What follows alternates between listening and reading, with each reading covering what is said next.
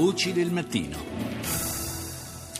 Terza parte di Voci del Mattino, sempre in diretta da Perugia per il Festival Internazionale di Giornalismo. Ancora buongiorno da Paolo Salerno alle 7.38 minuti e 9 secondi e do il buongiorno al nostro nuovo ospite che è Walter Quattrociocchi, coordinatore del Laboratory of Computational Social, Social Science. Mi sono un po'. Ma perché non le facciamo in italiano queste sigle? Glielo chiedo subito. Um, per un motivo internazionale, cerchiamo di darci un lustro.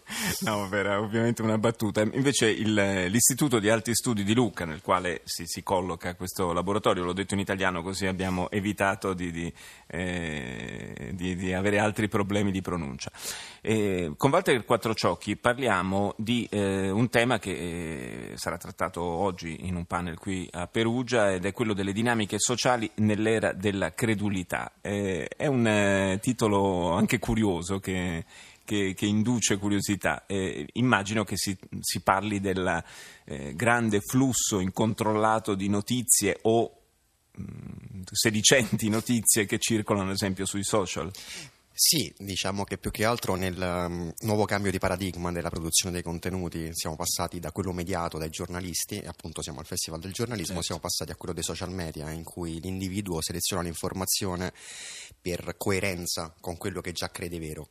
Per cui questo meccanismo in qualche modo crea dei mostri, tipo nel caso degli Stati Uniti a, a luglio è, c'è stato il caso del timone di Giada dove un ipotetico, una esercitazione militare sul suolo degli Stati Uniti, con il tantam dei media è diventata la prova del colpo di Stato da parte dell'amministrazione Obama, ma allertò addirittura il governatore del Texas. Quindi l'impatto e l'uscita, la pervasività di questo tipo di informazioni comincia a diventare uno dei problemi fondamentali per la società contemporanea, tanto che il World Economic Forum nel 2013, 14, 15 e 16 lo annovera tra i problemi più grossi al pari del terrorismo. Sì, è in grado di, di scatenare a volte ondate di, di, preoccupazione, non voglio dire di panico, ma di preoccupazione sì, o comunque creare eh, dei dibattiti che in realtà affondano le radici nel nulla o meglio, diciamo così, che laddove c'è un dibattito c'è una strumentalizzazione di varie notizie, false o vere che siano, che servono a supportare la posizione in qualche modo. Cioè, c'è chi la prende il cielo è blu per colpa degli alieni o il cielo è blu per colpa del riflesso del mare e cose varie. Quindi c'è proprio una, una dinamica all'antagonismo e l'antagonismo praticamente sta in qualche modo togliendo dall'informazione il valore di verità mm. e lo asserve a quello che viene chiamato il confirmation bias, pregiudizio di conferma, che è praticamente la madre di tutte le nevrosi esistenti. Quindi, insomma... Curiosamente, proprio, proprio in, un, in una fase storica in cui abbiamo come mai in precedenza, una facilità di accesso a, a tante fonti, eh, finiamo poi nella rete invece di queste notizie che magari hanno un grande appeal per come vengono proposte con assoluta eh, certezza, come se fossero delle, delle, verità acclarate, e invece sono delle sì, bufale. Uno dei nostri studi dimostra chiaramente che non c'è nessun tipo di attenzione al tipo di informazione che viene passata, cioè ad esempio c'è chi crede nelle scie chimiche, sì. in una fase dell'esperimento trovammo un'informazione che diceva che nelle scie chimiche ci fosse il Viagra tra i vari componenti che esistevano e anche questo andò virale, anche un noto cantante la condivise e disse ah lo vedete adesso provate a dire che non è vero e quindi insomma è un po' è tutto, è tutto, un circo lì dentro. Una volta si diceva è vero perché l'ha detto la televisione, adesso invece è vero perché lo ha detto non sappiamo chi.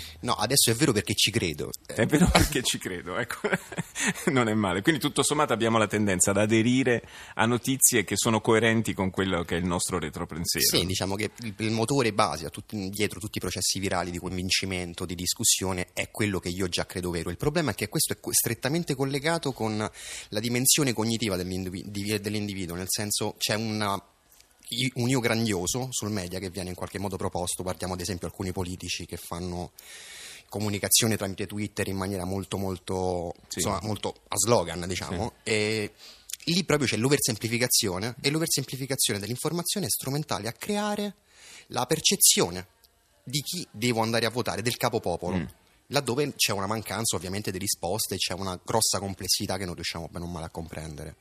Sì, comunque non c'è, non c'è, poi un'interazione con eh, una richiesta di spiegazioni, di chiarimenti. Non è necessario, cioè serve per, è un circo, c'è cioè mm. un modo che si muove No, Una cosa mi, mi colpisce molto, ad esempio, su Facebook eh, è vedere che a volte ci sono anche, anche, colleghi, anche giornalisti che con una certa leggerezza prendono per buone eh, notizie che vengono messe sul eh, social network da, da, da fonti assolutamente eh, ignote. Insomma, cioè, abbiamo tutti un po' questa debolezza, questa tendenza a essere colpiti da, da notizie che ci sembrano magari anche semplicemente eh, divertenti, curiose, e come tali le, le, gli diamo una, un'autorevolezza che, che, in realtà non hanno. Non guardiamo, ed è gravissimo soprattutto quando si tratta di giornalisti, evidentemente non, eh, non prestiamo sufficiente attenzione alle fonti, cosa che insomma è una delle basi del, del mestiere per la verità diciamo che il, negli, feci un seminario in Svizzera e mentre facevo questo seminario ci furono tutti gli indignati giornalisti svizzeri e americani che dicevano eh ma noi controlliamo le fonti almeno tre volte